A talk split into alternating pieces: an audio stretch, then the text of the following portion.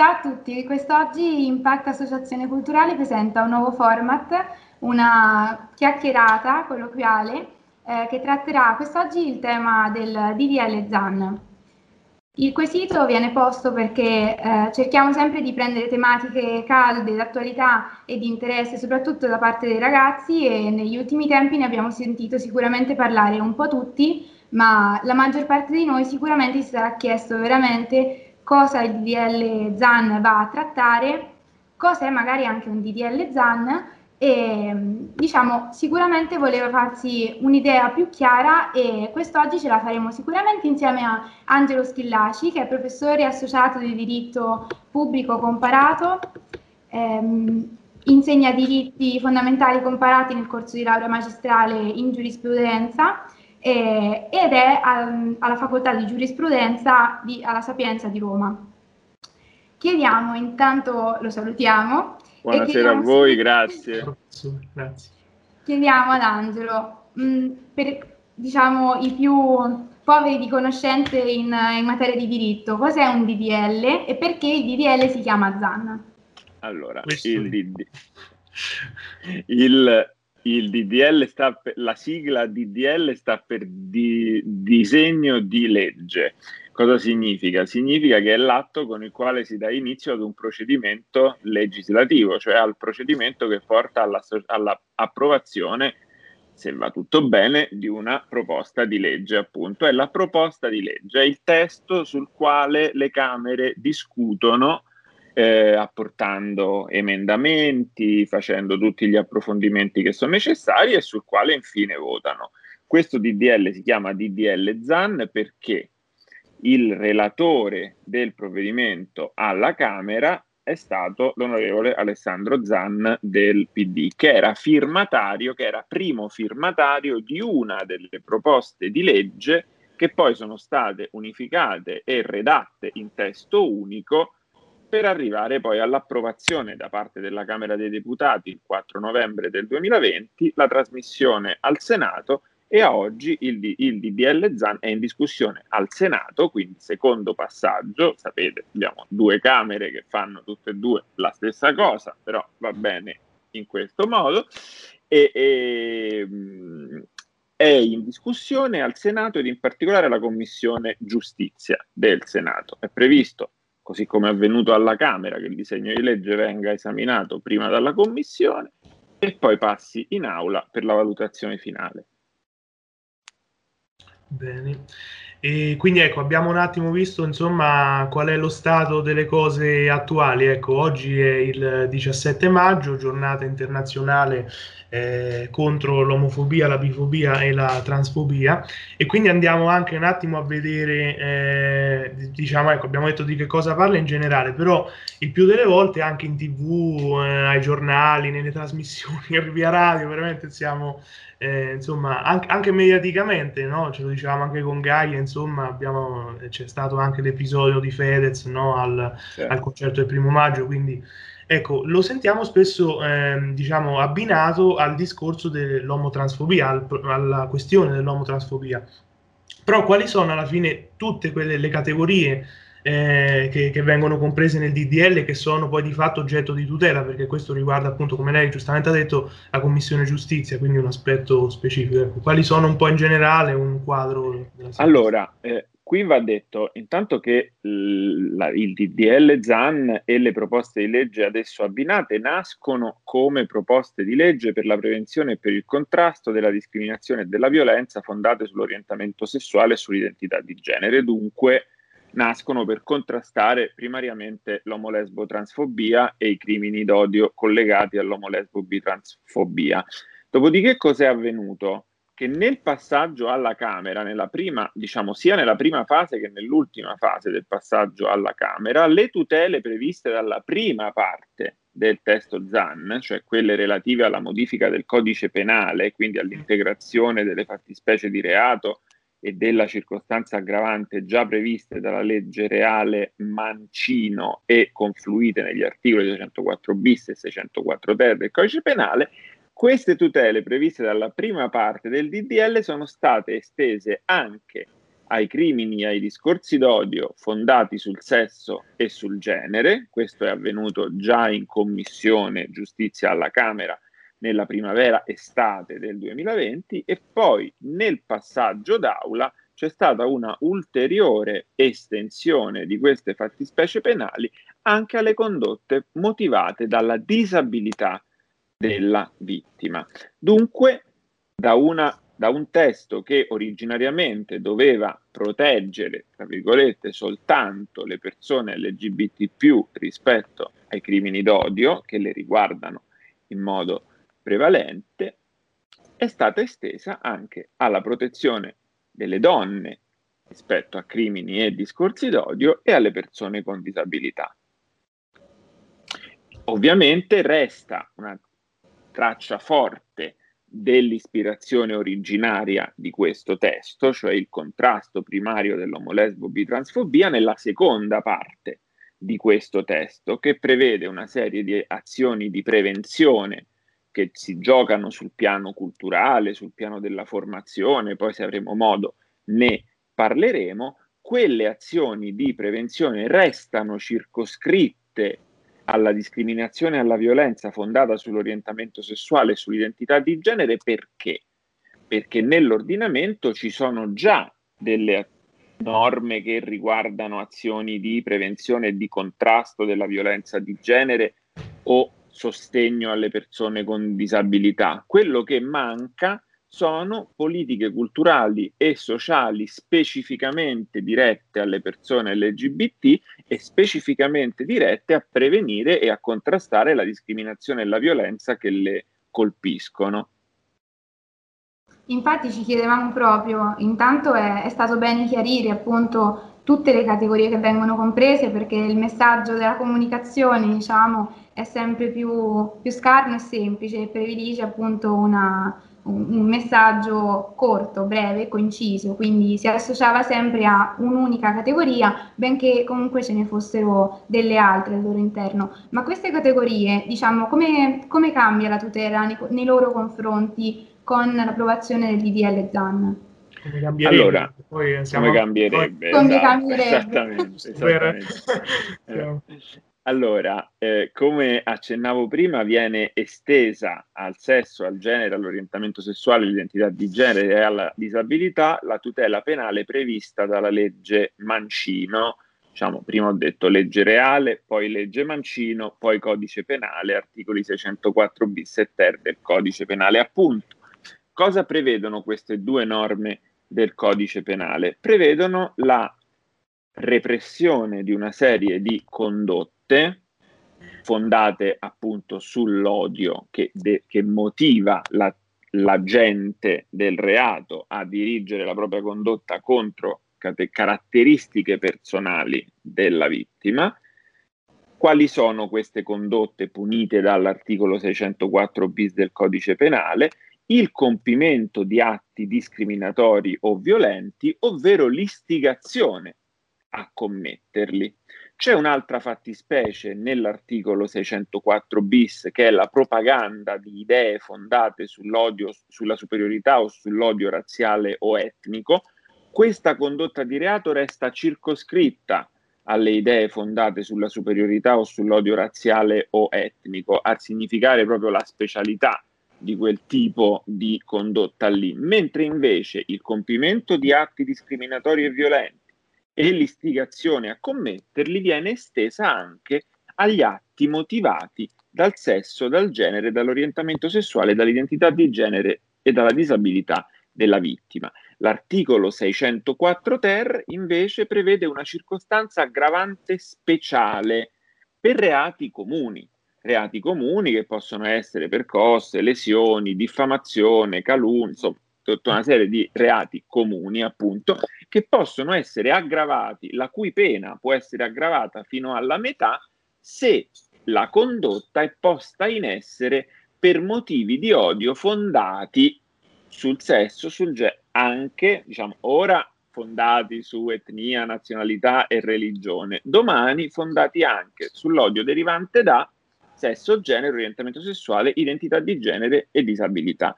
Che cosa cambia quindi per la vittima di una aggressione a sfondo omo, lesbo, bi, transfobico a due ragazzi che si tengono per mano o si baciano alla stazione di una metropolitana e qualcuno arriva e li picchia? Sì. Cambia che quel reato oggi ha un nome specifico, cioè è riconosciuto per quello che è, cioè come una condotta fondata sull'odio verso quella condizione personale. Molti dicono questa estensione del codice penale della legge Mancino non serve perché le aggressioni, le violenze sono già punite dai reati comuni. Ovviamente sì, è chiaro che nel nostro ordinamento giuridico se tu meni, picchi, insomma, ledi l'integrità fisica di una persona sei passibile di, eh, diciamo, eh, punizione penale. Ovvio, ci mancherebbe altro. Esatto. Quello che manca è il riconoscimento della matrice specifica di quel reato.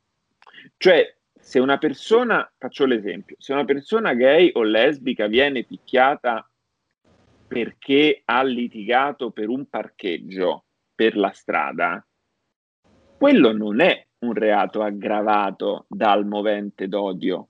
Quella persona viene picchiata per qualche cosa che ha fatto, ha ragione, ha torto, questo poi non ci interessa. Ma se quella persona viene picchiata perché si sta baciando con il suo compagno, è diverso, perché quella persona viene attaccata per ciò che è, non per ciò che ha fatto. Viene attaccata specificamente per ciò che è. Quindi il DDL ZAN che cosa fa? Prende atto del fatto che il sesso, il genere, l'orientamento sessuale, l'identità di genere e la disabilità di una persona sono dimensioni della dignità di quella persona che hanno un valore per la persona stessa e per la comunità e quindi punisce in modo più grave i reati motivati Non lo vedo più. Ecco come cambia la tutela. Aggiungo su questo che il riconoscimento esplicito di questi reati, cioè il fatto che venga scritto nero su bianco nel codice penale che questo tipo di reati esiste, renderà molto più semplice anche denunciarli. Mm. Una delle critiche che viene fatte eh, una delle critiche che vengono fatte a questo testo e dice no, ma non serve a niente perché i casi sono pochi, mm, no? Sì, è vero. Ci sono 60 casi sì. in un anno. Eh, eh, a parte, io qui rispondo sempre e dico, a parte che se anche fosse soltanto uno, non è che non meriterebbe di essere riconosciuto e punito per quello che è. Ma va detto che le statistiche sono così basse proprio perché il reato non esiste. Quindi è un cane che si morde la coda, è un argomento che, come diciamo noi giuristi, prova troppo, nel senso che eh, eh, se non c'è il reato, come faccio a catalogarlo? Come faccio a schedarlo? Aggiungo un, un'ultima cosa e mi taccio. L'assenza di un reato specifico determina anche che le, che le autorità di pubblica sicurezza, cioè le forze dell'ordine, non hanno lo strumento per riconoscere quella condotta lì. Quindi capita purtroppo spessissimo, anche se le cose stanno molto cambiando perché la formazione degli, degli, agenti delle forze dell'ordine è sempre più sensibile rispetto a questo tipo di reati, questo tipo di moventi di condotte, però capita molto spesso o che la vittima non va proprio a denunciare perché dice tanto non c'è nessuna norma che mi protegge, o che le forze dell'ordine si trovano sostanzialmente a non sapere che cosa fare. Dice, vabbè, qui c'è il reato comune, ma tu mo mi dici che t'hanno, poi... mi dici che t'hanno menato perché ti stavi a, ba- a, a, baciare col tuo ragazzo, ma sta cosa per me è irrilevante, capito? Sì, sì, sì, sì, sì, sì. Certo. Oltretutto mi viene in mente se c'è una legge apposita, magari diciamo eh, non svantaggia, però comunque ehm, sì, sicuramente diminuisce, forse andrebbe a diminuire anche la volontà di chi discrimina, di chi eh, diciamo, Eh, di solito la sanzione, no? E se anche un po' c'è diciamo, quella è sicuramente una delle funzioni che il diritto penale ha, la cosiddetta funzione deterrente esatto. del diritto penale. Però diciamo qui nessuno ha la bacchetta magica, non è che una legge dall'oggi al domani fa sparire i reati. Sicuramente dal punto di vista però anche simbolico e culturale, il fatto che nel codice penale ci sia il riconoscimento del disvalore penale di questo tipo di odio qui, di questo tipo di crimini d'odio qui, agisce anche come leva culturale, cioè dà un segnale simbolico di che cosa? Del fatto che la Repubblica sta dalla parte delle vittime e non degli aggressori, che è molto importante. Che è un po' quello che si è detto questi giorni sostanzialmente, diciamo anche a seguito di, del famoso discorso fatto il giorno del primo maggio, si cavalcava proprio questa circostanza, cioè che oggi nel 2021 eh, quantomeno che se ne parli, che sia contemplata questa categoria e una, insomma, un certo reato. Quindi... Esatto, Gai, è proprio così, cioè è una questione di riconoscimento, cioè si tratta di riconoscere giuridicamente parlando il valore di una condizione personale, perché vedete, per tantissimi, vorrei dire secoli, non solo anni, per tantissimi secoli, l'orientamento sessuale e l'identità di genere di una persona, o anche il suo essere donna, anche se lì ci sono delle particolarità, o il suo essere una persona con disabilità, era vissuta come una differenza, diversità, addirittura patologica. Cioè, l'orientamento sessuale e l'identità di genere in modo particolare sono state sempre viste come delle, categ- come delle condizioni personali accidentali o addirittura come degli, per l'omosessualità, chiaramente per, quindi per l'orientamento omos- omosessuale o per l'identità di genere trans, erano viste addirittura come degli errori da correggere per tantissimo tempo. E guardate che la traccia culturale e storica di questo fatto qui sta alla base di quel fondo di omotransfobia che pervade la nostra cultura. Capite quindi che passaggio enorme quello da una condizione intesa come patologica, accidentale, sì, sì, a certo. scrivere che invece è una dimensione della personalità talmente ricca di valore da dover essere protetta da una norma penale rispetto all'odio?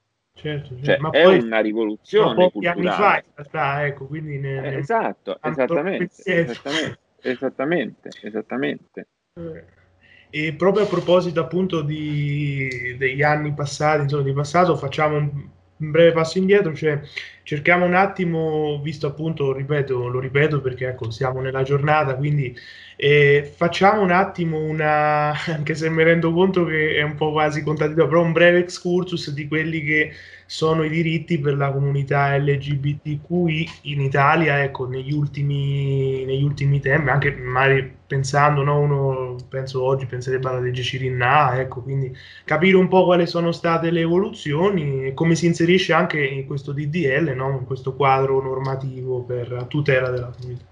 Allora, guarda Matteo, la, eh, la storia diciamo, contemporanea dei diritti civili per la comunità LGBT ha una data di inizio molto chiara, che è la notte tra il 28 e il 29 giugno del 1969, la rivolta di Stonewall a New York. Mm. Quella data viene ricordata come momento di inizio del movimento di liberazione delle persone omosessuali e trans perché è stata la prima volta, diciamo, in cui è emerso, diciamo, con grande risalto, diciamo, con una, che si è trasformato poi in una memoria storica molto viva e molto forte, che cosa? La ribellione delle persone omosessuali e trans all'ostilità nei loro confronti da parte delle istituzioni pubbliche, perché la rivolta di Stonewall nasce come reazione all'ennesima incursione della polizia in un locale frequentato da persone omosessuali, lesbiche, bisessuali e trans. quello è il punto di svolta. Perché ri- ho ricordato questo momento qui come momento fondativo? Perché segna il passaggio alla presenza pubblica delle persone LGBT, quindi ad una lotta pubblica di liberazione. Non ci si è nascosti più, si è venuti alla luce nello spazio pubblico, si è occupato lo spazio pubblico con i propri corpi per dire noi ci siamo e vogliamo riconoscimento di pari dignità, eguaglianza e diritti. Da lì è, comin- è cominciato tutto. Nel nostro paese abbiamo celebrato da pochi giorni il cinquantenario del fuori, cioè della nascita del primo, della prima associazione, del primo nucleo del movimento di liberazione omosessuale nel nostro paese. 50 anni, anche qui una storia, se volete, breve nella lunga durata storica, sì. ma una storia che ha portato sicuramente frutto. Le tappe, diciamo, per il riconoscimento dei diritti civili nel nostro paese per le persone LGBT, sono sicuramente la prima tappa è l'approvazione nel 1982 della legge numero 164, che è la legge che si occupa della rettificazione di attribuzione di sesso per le persone trans. Cioè la legge che dà alla persona trans la possibilità di affermare la propria identità di genere ottenendo il cambiamento dei documenti a seguito di un procedimento e prevede l'intervento di un giudice sulla base di un percorso medico, terapeutico, sanitario, eccetera prima tappa, quindi 1982. Dopodiché c'è stato, come dire, un lunghissimo, una lunghissima marcia che non si è ancora fermata e che ha portato ad alcuni risultati, evidentemente. Non parlo dei tentativi di approvazione di una legge contro l'omolesbo bitransfobia come il DDL Zan, che sono cominciati nel 1996 e dal 1996 ancora non si è riusciti ad approvare. Credo che i tentativi siano stati, questo forse è il settimo o l'ottavo tentativo che il Parlamento fa. E vi posso assicurare che dal 96 il Parlamento ha rischiato di arenarsi sempre sugli stessi temi, mm, quindi soprattutto su quello di cui forse parleremo poi della libertà di opinione, cioè dei rischi per la libertà di opinione. Quello che invece è accaduto anche su una significativa spinta da parte delle istituzioni europee è stato arrivare ad una forma di riconoscimento della vita familiare per le coppie formate da uomini o da donne, come ricordavi tu Matteo, la legge Cirinna del 2016, la legge numero 76 del 2016 che ha riconosciuto le unioni civili tra persone dello stesso sesso Cosa sono le unioni civili tra persone dello stesso sesso? Sono un matrimonio con un altro nome e con alcuni effetti in meno, soprattutto quelli che riguardano la condizione dei figli delle coppie formate da due uomini o da due donne. Vi ricorderete, o forse eravate troppo giovani per ricordarlo, che nel 2016 si arrivò all'approvazione della legge Cirinna al Senato ad un prezzo molto alto, cioè al prezzo proprio dello stralcio dal testo di quella eh, dello stralcio dal testo di quella minima tutela che veniva data ai figli e alle figlie delle famiglie arcobaleno, cioè la possibilità dell'adozione del figlio del partner da parte del genitore non riconosciuto legalmente nella coppia di due uomini o di due donne. Questa previsione è stata stralciata dal testo Cirinna per consentirne l'approvazione, non sto a ripercorrere la storia parlamentare di quei giorni che fu estremamente complicata, eh, questo ha segnato, diciamo, ha fatto sì che l'approvazione della legge Cirinna sia stata sicuramente un grande passo avanti per la tutela dei diritti civili nel nostro paese, ma con un significativo buco, proprio quello relativo al riconoscimento e alla tutela dei diritti dei soggetti più deboli, cioè delle bambine e dei bambini che sono in queste famiglie, perché sono bambini e bambine che già esistono e che dentro casa hanno due genitori, ma appena escono di casa hanno un genitore solo, l'altro è un fantasma. Quindi c'è uno, c'è uno squilibrio molto forte che riguarda i diritti di queste bambine e di questi bambini e i doveri dei loro genitori. D'altro canto va detto che l'approvazione della legge Cirinna ha avuto una funzione di leva culturale fondamentale perché ha reso visibile l'esistenza di coppie formate da persone dello stesso sesso nel nostro paese. Coppie che ovviamente esistevano già, guardate le storie più commoventi all'indomani dell'approvazione della legge Cirinà sono state le storie di coppie di uomini e di donne in età ava- avanzata che finalmente hanno potuto vedere riconosciuto il loro legame da parte della comunità, perché di questo poi si parla, ottenendone i relativi diritti, doveri e tutto quanto. Ancora più commoventi sono le storie di chi non ha fatto in tempo, le storie di chi si è trovato eh, eh, malato terminale durante l'approvazione della legge Cirinà e vi racconto di storie che ho che ho sentito, cioè che ho incontrato io, non me le sto inventando. Malati terminali che stavano lì ad aspettare ogni giorno che il Parlamento facesse il suo la, lavoro, coppie che si sono riuscite a unire in, praticamente in punto di morte, pur di...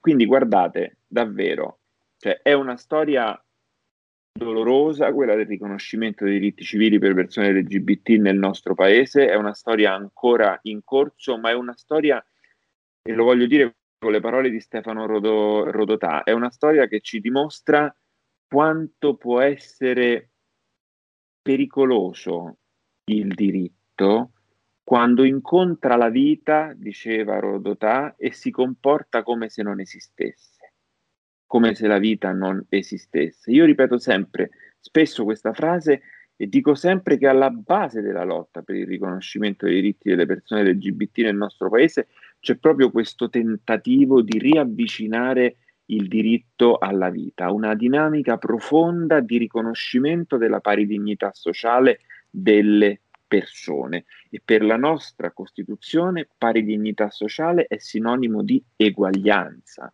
articolo 3,1. Adesso siamo in questa partita, la partita della, del DDL ZAN.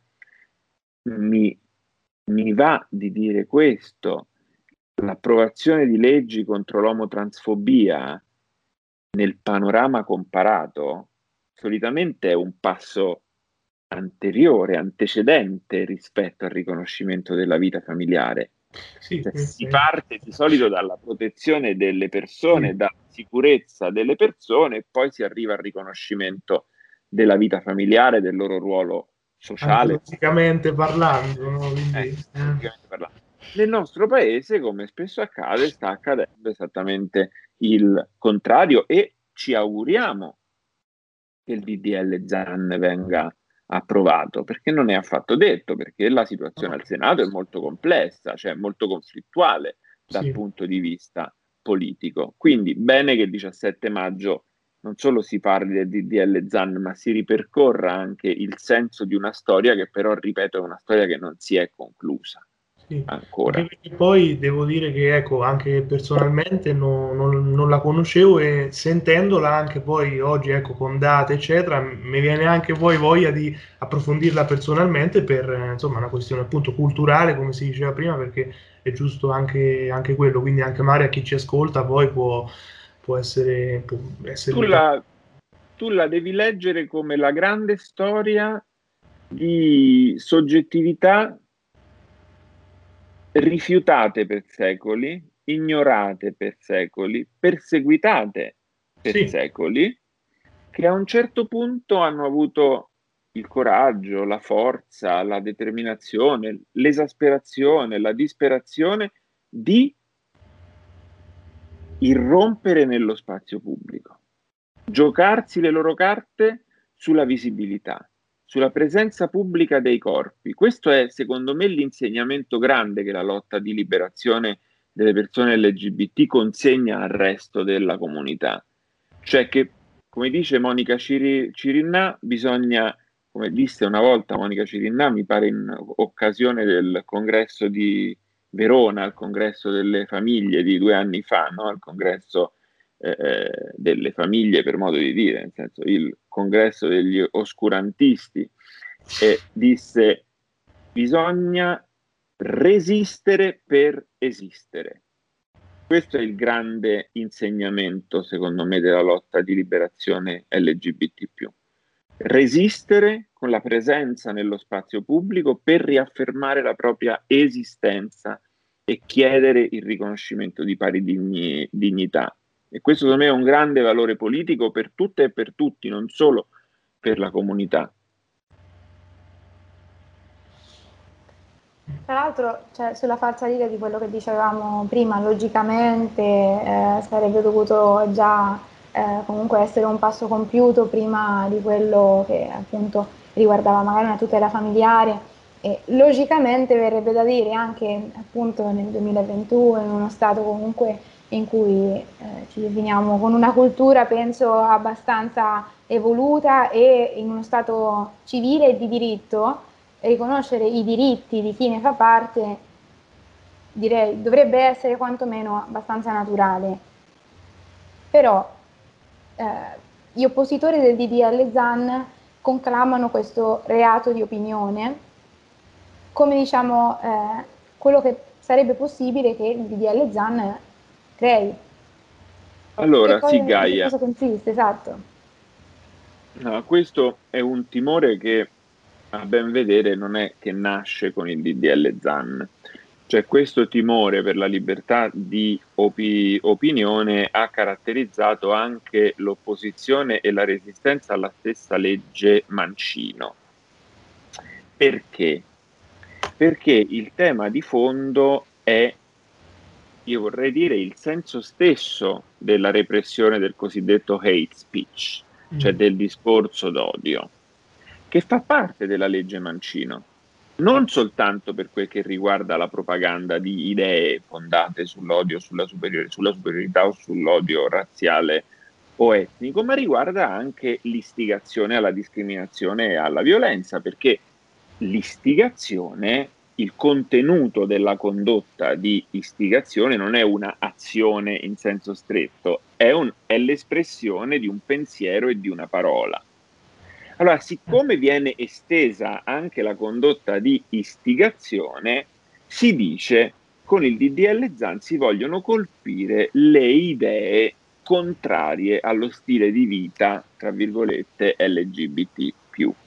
Ma non è così, perché con il reato di istigazione non vengono colpite le opinioni in quanto tali, ma vengono colpite quelle opinioni, quei discorsi fondati sull'odio che sono idonei a determinare il concreto pericolo del compimento degli atti conseguenti, che poi è il senso del reato di istigazione, anche del reato generale di istigazione a delinquere, che è un reato che esiste nel nostro codice penale e che la Corte Costituzionale fin dagli anni 70 ha fatto salvo. E lo ha fatto salvo, guardate, sulla base di un principio molto semplice, che è questo, l'espressione delle opinioni in una democrazia costituzionale pluralistica sicuramente è il pilastro di questa democrazia e non ci piove ci e nemmeno certo. il DDL Zan intacca questo principio fondamentale ma d'altro canto non è una libertà priva di limiti. E questo la Corte co- Costituzionale, per esempio, nelle sentenze relative proprio alle fattispecie di istigazione a delinquere, lo dice in modo molto chiaro. Le, la libera espressione delle opinioni trova il suo limite nella concreta pericolosità di quelle opinioni, per esempio. Ma vi dico di più, in altre sentenze la Corte Costituzionale dice per esempio che un altro limite alla libertà di espressione è la dignità dell'altro. Per esempio quando si occupa, quando si è occupata del, rea- dei, del reato di, diffama- di, diffama- di diffamazione. Cioè, nel momento in cui quel reato, quell'opinione lede l'onore e la dignità di un altro, quell'opinione non può essere consentita dal nostro ordinamento. Ma guardate, ne va, ne va della tenuta stessa della democra- democrazia. Vi potrà sembrare paradossale, ma è così, nel senso che la democrazia senza tutela della dignità dei singoli non esiste.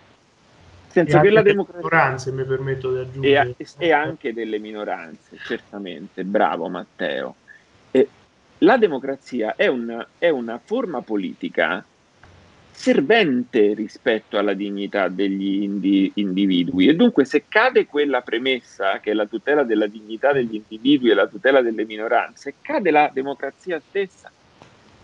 Dunque poi si può discutere chiaramente se il diritto penale sia lo strumento per regolare la circolazione delle idee capaci di minare le basi della convivenza democratica, ma dobbiamo essere d'accordo sul fatto che tanto la legge Mancino come il DDL ZAN puniscono alcune opinioni per il modo in cui vengono espresse, ma con, una, con uno scopo, cioè che è quello di salvaguardare le basi della convivenza democratica, basi che sono radicate nella pacifica coesistenza tra diversi. Ed ecco perché l'espressione pubblica dell'odio capace di determinare il pericolo del compimento di atti discriminatori o violenti non è ammissibile, sia che riguardi minoranze etniche, razziali o religiose, ossia che riguardi, scusi, scusatemi, minoranze etniche, nazionali o religiose, o che riguardi, per brevità lo dico, minoranze sessuali, anche se poi questo lo dico sempre a beneficio un po' del dibattito generale, non bisogna fare l'errore di pensare che in senso stretto il DDL ZAN sia una legge che protegge minoranze, perché in realtà il DDL ZAN è una legge che protegge dimensioni della dignità delle persone, tutte, non solo alcuni gruppi o alcune... No, no, l'abbiamo poi... Sì, eh, no. eh. La specifica sulle minoranze era in tema di democrazia generale. Certo, certo. certo.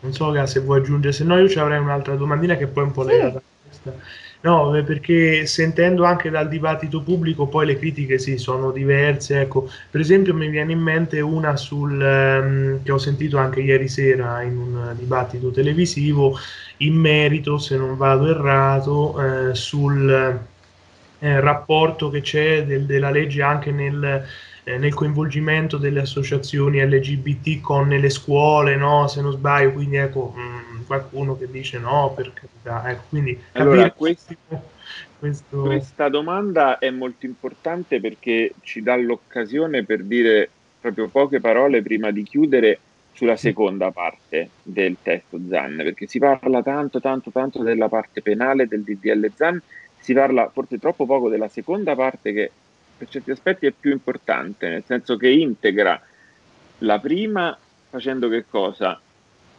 Trasformando le condizioni culturali e sociali in cui la discriminazione e la violenza prosperano. Mm? Quindi da una parte si corregge il crimine d'odio quando si è veri- verificato, ma dall'altra si cerca di porre le condizioni per le quali i crimini d'odio non si verifichino più. In questo quadro, in questo quadro il, il DDL ZAN disciplina alcune azioni preventive di carattere culturale. In modo particolare prevede eh, l'istituzione della giornata internazionale contro l'omofobia. Voi direte, ma c'è già, c'è già a livello internazionale, la stiamo cele- celebrando oggi, manca però una norma giuridica che nel nostro ordinamento dica che il 17 maggio è il giorno in cui tutta la comunità na- nazionale si raccoglie attorno a questi valori, a questi principi. No? Eh, e lì, per esempio, si prevede che in occasione della, della giornata possano essere organizzate delle iniziative di sensibilizzazione per il rispetto, per l'inclusione, per il contrasto dei pregiudizi e delle discriminazioni anche nelle scuole, mm. nel rispetto ovviamente sia dell'autonomia scolastica, però che della corresponsabilità educativa tra famiglie e scuole. Quindi nulla avverrà che non sia, che intanto nulla verrà imposto, perché, la, perché l'autonomia scolastica resta sovrana, diciamo. Ma allo stesso tempo nulla avverrà senza una collaborazione tra le famiglie e le scuole. poi c'è il punto che tu dici del ruolo delle associazioni, che però emerge altrove. Emerge da una parte nella norma che potenzia le competenze dell'UNAR. L'UNAR è l'Ufficio Nazionale Antidiscriminazioni Razziali che è istituito presso la Presidenza del Consiglio dei Ministri. L'articolo 8 del disegno di legge ZAN potenzia le competenze dell'UNAR disciplinando la elaborazione ogni tre anni di una strategia nazionale LGBT, una strategia nazionale per la prevenzione e per il contrasto della discriminazione e della violenza per orientamento sessuale e identità di genere. Questa strategia interverrà nella materia dell'educazione e della formazione, del lavoro, della sicurezza e delle carceri e della comunicazione e dei media e verrà elaborata in collaborazione con le associazioni.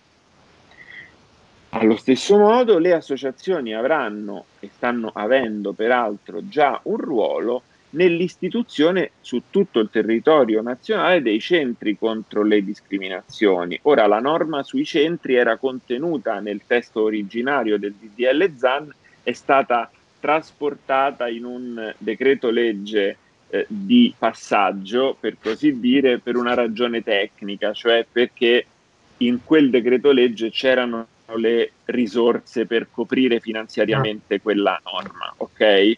Quindi è, è, stata messa lì, ma anche lì è previsto che le associazioni collaborino con le istituzioni pubbliche, insieme peraltro agli enti locali, ai sindacati alle altre organizzazioni di categoria.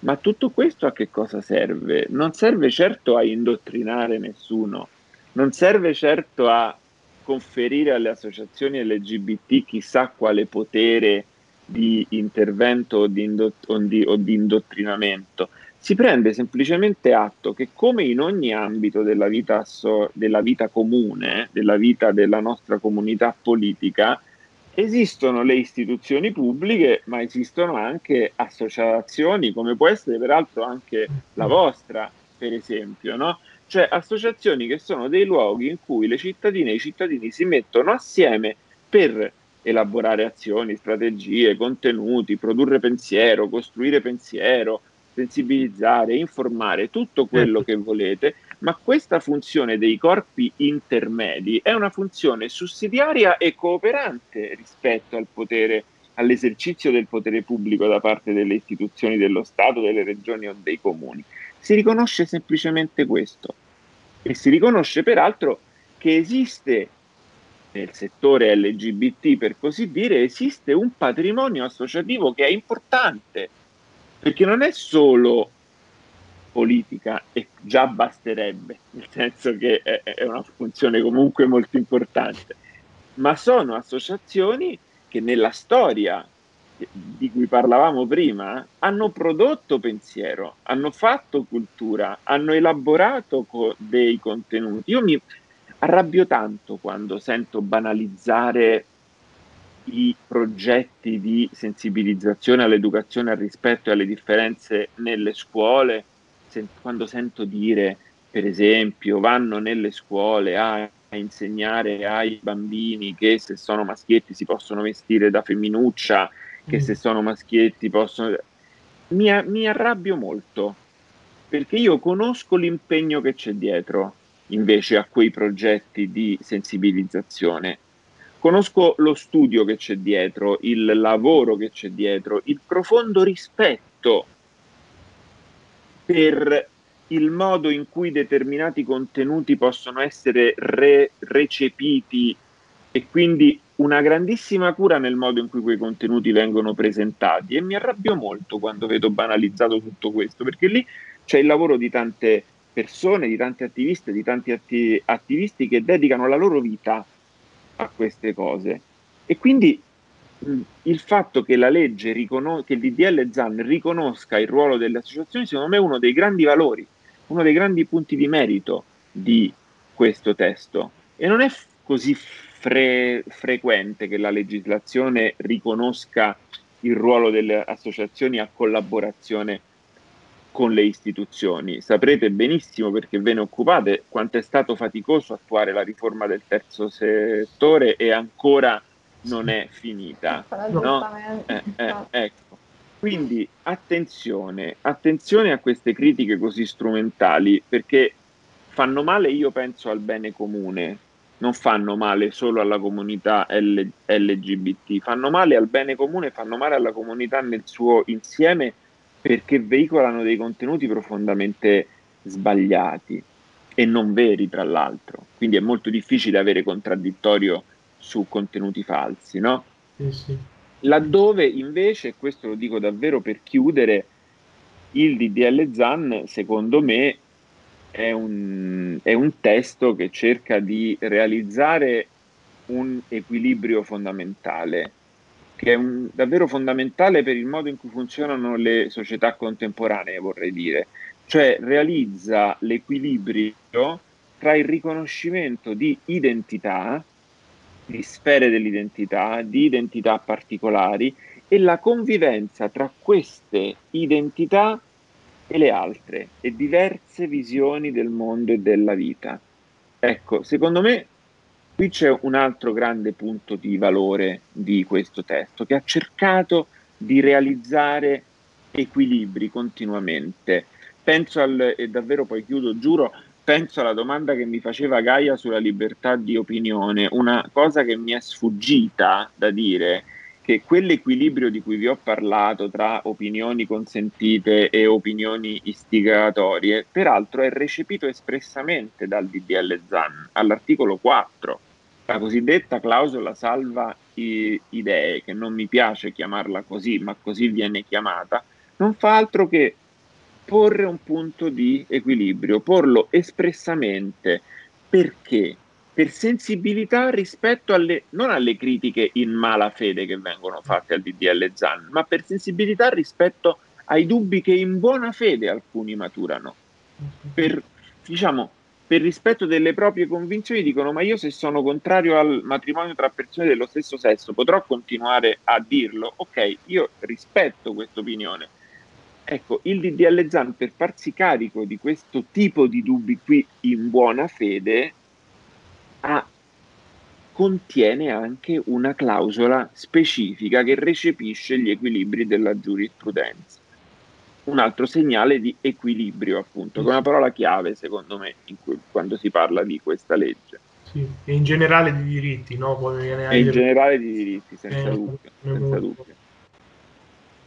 In chiusura, perché effettivamente dicevamo da, da decine di minuti un po' tutti uh, poi mi taccio in chiusura, perché eh, effettivamente eh, vabbè, avevamo detto di, di terminare. Sono temi app- appassionanti. Ho Io un'altra domanda troppo. perché mi è venuta proprio ora, infatti dicevo mi accodo al, all'interminabile fine di, questo, di questa chiacchierata perché effettivamente ben venga che ci siano altri, altri spunti da, da trattare.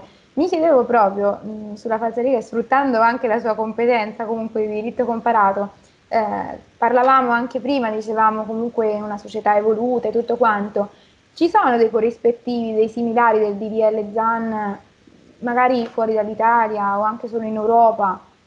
Ma guarda, assolutamente sì, direi che anzi, se prendiamo come parametro i paesi dell'Europa occide- occidentale, equivalenti del DDL ZAN sono presenti in quegli ordinamenti da decenni, in Spagna, in Francia, in Germania, nel Regno Unito, eh, in Islanda, in eh, Svezia, in... Eh, eh, sì, sì, in Francia, pensate, in Francia la legge contro i crimini d'odio per orientamento sessuale e identità di genere è stata approvata nel 2004 da un presidente conservatore.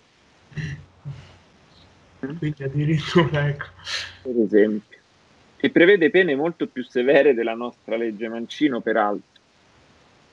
In Spagna, allo stesso modo, da moltissimi anni c'è una integrazione del codice penale che, pro- che protegge l'orientamento sessuale e l'identità sessuale e di genere. C'è una giurisprudenza della Corte europea dei diritti dell'uomo che ha sempre fatto salve queste eh, queste norme anche di fronte alla concorrente tutela della libertà di opi- opinione. Molte volte è successo che si è arrivati fino alla Corte europea dei diritti dell'uomo dalla Svezia o dall'Islanda o da altri paesi per dire questa legge viola la mia libertà di opinione. La Corte europea dei diritti dell'uomo ha sempre detto che la libertà di opinione incontra il proprio limite nella dignità dell'altro, nella protezione della dignità dell'altro e addirittura in un caso recentissimo, mi pare del 2019 o del 2020, originato in Lituania, la Corte europea dei diritti dell'uomo ha riscontrato una violazione dei diritti umani nella circostanza che l'ordinamento della Lituania non metteva a disposizione delle vittime di omotransfobia strumenti specifici per proteggersi e ha riscontrato in questo un tratto di omofobia istituzionale. Capite? Quindi stiamo parlando di un quadro normativo che a livello europeo e non solo è consolidatissimo. Pensate al Matthew Shepard's Act negli sta, sta, Stati Uniti che c'è da moltissimi anni e che protegge, che nasce appunto dalla vicenda di Matthew Shepard, vittima di un crimine d'odio omofobico aberrante e, e, e, e protegge le persone LGBT dalla discriminazione e dalla violenza, dalla violenza soprattutto in quel caso. Quindi diciamo considerate che secondo la Rainbow Map di ILGA Europe del 2020, adesso stiamo aspettando quella del 2021 che uscirà in questi giorni, tra i paesi del Consiglio d'Europa l'Italia, se non sbaglio, è al 35 posto su, su 49 come livello di inclusività per le persone LGBT. E l'assenza di una legge contro l'omolesbo bitransfobia è uno dei fattori che provocano questo ranking così basso del nostro paese, chiaramente, perché se non c'è sicurezza per le persone LGBT non, non c'è vita. Sì, sì. No, interessante la domanda di Gaia perché, perché poi vediamo spesso sempre no, la, l'ottica italiana, no, sempre un po' basata, però è giusto aprire un po' lo sguardo innanzitutto all'Europa che è la, la, la, nostra casa, no? E poi ecco come ha fatto giustamente il prof anche al, al resto del mondo, quindi all'America, insomma ai paesi più...